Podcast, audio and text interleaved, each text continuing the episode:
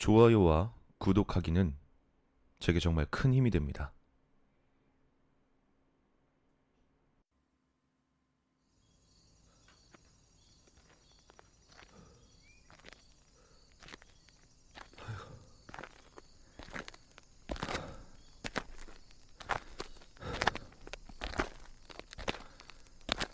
아이고,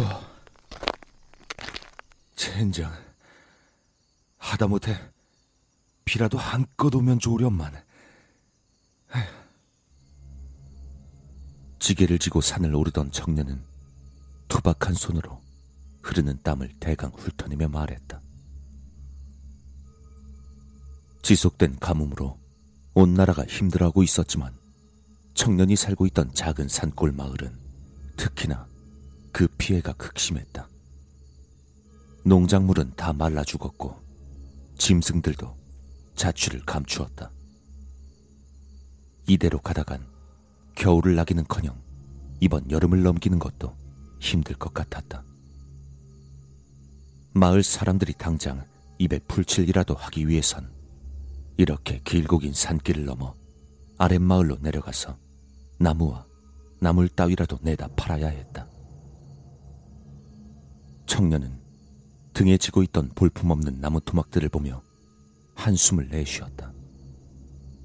이걸 팔아서 얼마나 받을 수 있을지 답답함이 몰려왔다.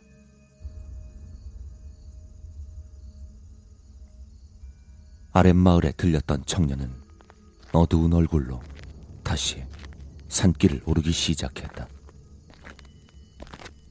생각보다 나무를 좋은 값에 팔아 안심했건만 가뭄 탓에 식료품 가격이 껑충 뛰어버렸다. 가게 주인에게 빌다시피 하여 살 수 있었던 건 고작 곡식 한 주머니였다. 이걸로 죽을 끓인다고 해도 마을 사람들이 한술씩이나 뜰수 있을지 모르겠다. 어둑해진 산길을 오르며 청년은 깊은 한숨을 쉬었다. 서둘러 마을로 돌아가야 했지만 발걸음은 무겁기만 했다.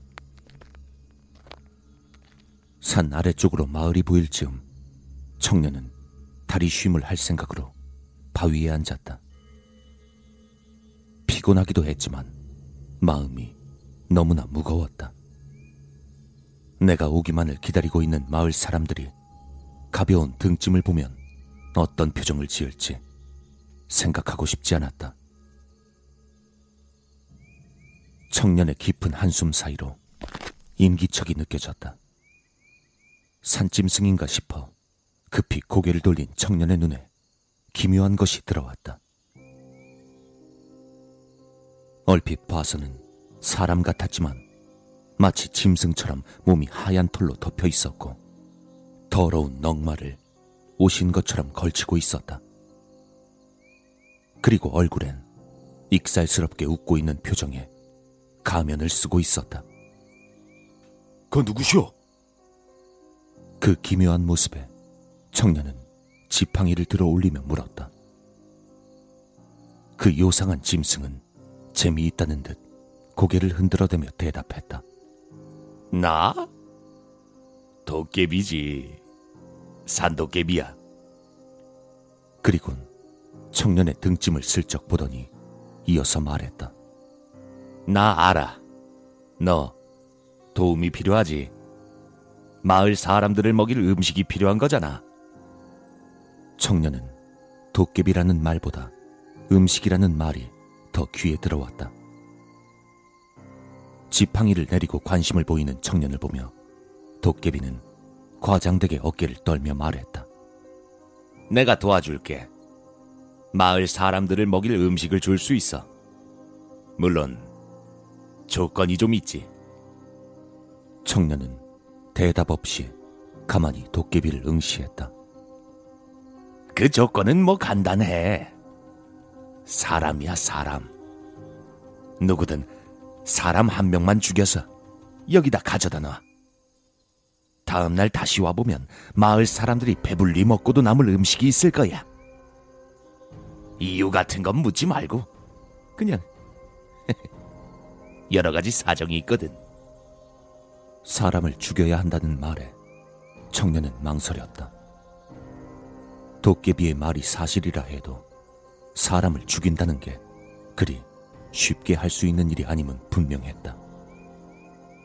청년의 망설임을 알아챈 것인지 도깨비가 입을 열었다. 에이, 고작 한 명이야. 저거 가지고는 얼마 안 가서 마을 사람들이 다 굶어 죽게 될걸. 뭐가 더 나은 선택인지는 분명하잖아. 등짐에 매달려 있는 초라한 곡물 주머니를 보며 청년이 입을 열었다.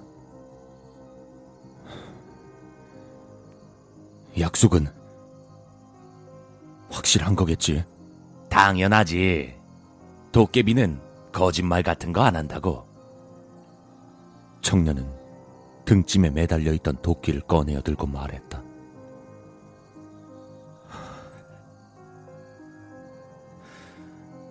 알겠으니까 여기서 잠깐만 기다리시오.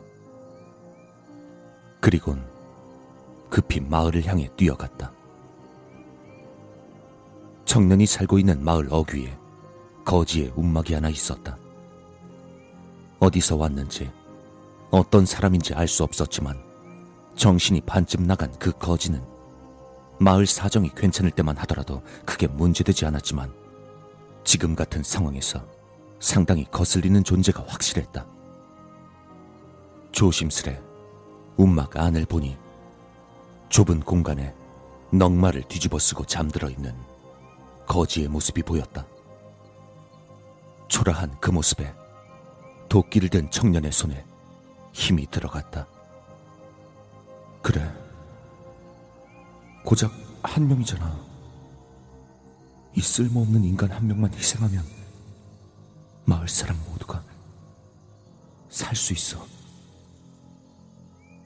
청년은 도끼를 높게 들어 올리고 누워있는 거지의 머리를 향해 힘껏 내리쳤다.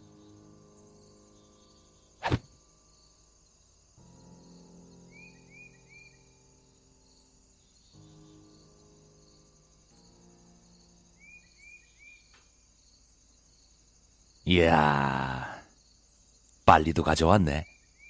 잘 생각했어. 그럼 내일 밤에 다시 이 자리로 와. 원하는 건 이 바위 위에 있을 거니까. 도깨비는 거지의 시체를 보따리에 싸서 짊어지고는 어둠 속으로 사라졌다. 청년은 손 안에 남은 감각을 지우려는 듯 연신 손을 주물럭거리며 마을로 돌아왔다. 마을 사람들에겐 구입한 식료품은 사람들이 내일 저녁 근처까지 가져다 준다는 식으로 얼버무려야 할 것 같다. 청년은 당장이라도 쓰러질 듯 피곤했지만 잠을 잘 수 있을 것 같지 않았다. 결국 아침에 촌장이 부를 때까지 잠을 이루지 못했다. 그래. 갔던 일이 잘 되었으니 다행이구만. 그럼 당분간은 걱정 없겠지? 예, 촌장 아저씨. 다 잘 됐습니다.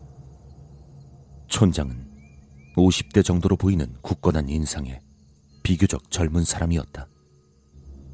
젊을 적엔 근처에서 제법 유명한 사냥꾼이었다는 걸 증명하듯 아직은 어지간한 젊은이보다 더 강인해 보였다. 알겠네. 너무 늦지 않아야 할 텐데 말이야. 마을 사람들이 굶은 지 오래야. 자네가 책임지고 잘 운반해 오도록 하게. 촌장은 음식이 늦게 오는 것에 대해 뭐라 더 캐묻지 않았다. 내심 걱정하고 있던 청년은 안도의 한숨을 쉬며 해가 지기를 기다려 산으로 올라갔다. 도깨비의 말은 거짓이 아니었다. 약속 장소엔 마을 사람들이 충분히 먹을 만한 음식들이 놓여 있었다.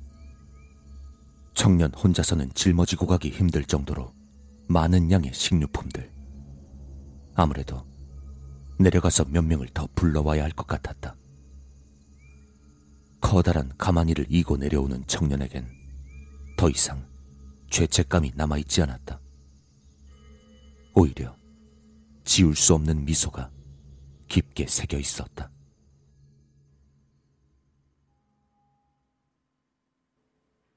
그렇게 한 달이라는 시간이 지났다. 창고에 있던 풍족한 식량이 다 떨어지기에 충분한 시간이었다. 청년은 자진해서 촌장에게 찾아가 먹을 것을 구해오겠다고 말했다. 그리곤 도깨비를 만났던 그곳으로 향했다. 그곳엔 마치 알고 있다는 듯이 도깨비가 청년을 기다리고 있었다. 지금쯤 찾아올 거라고 생각하고 있었지. 또 내 도움이 필요한 거지. 조건은 지난번과 같아.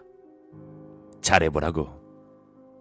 도깨비의 확인을 받은 청년은 망설임이 없었다. 우리 마을에서 쓸모없는 사람이 누가 있는지 잘 알고 있었다. 술주정뱅이, 노름꾼, 게으름뱅이. 사라지는 것이 더 도움이 되는 사람들. 마을로 되돌아가는 청년의 눈은 뭔가 섬뜩한 귀기마저 서린 듯 보였다. 날이 갈수록 마을의 형편은 나아졌다. 한 명씩 사라지는 사람들에 대해 신경 쓰는 사람은 아무도 없었다. 청년이 마을을 떠나는 횟수가 많아질수록 식량은 많아졌고 청년의 입지와 평은 좋아졌다. 처음엔 살기 위해 살인을 했던 청년마저 이젠 마을 사람들의 죽혀 세움에 조금씩 도취되어 갔다. 이젠 누가 봐도 촌장보다 청년을 더 의지하는 것처럼 보였다. 어느 순간부터 촌장은 아무런 말도 없이 그저 관망하고 있을 뿐이었다. 슬슬 없어져야 할 사람들은 다 없어졌다고 생각하던 차에 청년의 눈에 그런 촌장의 모습이 들어왔다. 무능하고 한심한 인간. 적어도 청년에겐 그렇게 보였다. 실제로 마을을 일으켜 세운 자신에 비해 촌장은 한 일이 없었다. 차라리 자신이 촌장의 자리를 맡는다면 지금보다 훨씬 마을을 잘 키울 수 있을 것 같았다. 청년은 다음 재물이 될 사람을 촌장으로 정했다. 지금 촌장이 사라진다면 마을 사람들이 다음 촌장으로 누구를 선택할진 뻔한 일이었다. 청년은 한 손에 도끼를 들고 능숙하게 담을 넘어 촌장의 집으로 들어갔다. 조용히 촌장의 방에 들어가서 누워있는 그의 모습을 바라보았다. 한때는 존경하고 대단해 보였던 촌장이었지만 지금은 쓸모없는 인간으로 보일 뿐이었다. 깊은 한숨을 쉰 청년은 망설임 없이 도끼를 휘둘렀다. 준비한 보따리에 시신을 담고 피를 닦았다. 자주 했던 일이었기에 능숙하고 빠르게 처리할 수 있었다. 그렇게 뒤처리를 다 마치고 나가려던 청년의 눈에 방 한켠에 있는 괴짝 하나가 보였다. 혹시 뭔가 숨겨놓은 돈이라도 있는 것이 아닐까 싶었던 청년은 기대감을 가지고 괴짝을 열어보았다. 짐승의 하얀 털 가죽으로 된 옷과 나무로 만들어진 가면, 그리고 여러 장의 종이 뭉치들. 종이 뭉치는 계약서와 영수증인 것 같았다. 청년은 떨리는 손으로 계약서와 영수증들을 살펴보았다. 한참을 그것들을 바라보던 청년은 힘없이 손을 떨구었다.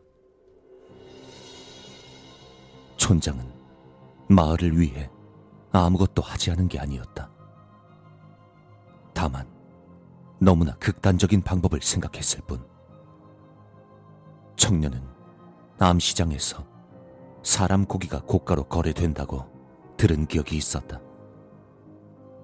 촌장은 그걸 이용해서 사람 고기를 제공하는 대신 식료품을 받기로 계약했던 것 같다. 그리곤 사람 고기를 얻기 위해 털가죽을 뒤집어 쓰고 가면으로 얼굴을 가린 채 도깨비 연기를 했던 것이다. 청년은 고개를 돌려 보따리에 쌓여 있는 촌장의 시신을 바라보았다. 지금 가봤자 도깨비는 만날 수 없음은 분명했다. 허무함과 분노와 자책이 함께 올라오는 것을 느꼈다. 이게 뭐야? 이제 앞으로 어떡하지? 그러던 청년의 눈에 괴짝 속에 들어있는 가면이 보였다. 그리고 바닥에 떨어져 있던 암시장과의 계약서. 그것을 가만히 들여다보던 청년은 천천히 가면을 꺼내 얼굴에 썼다.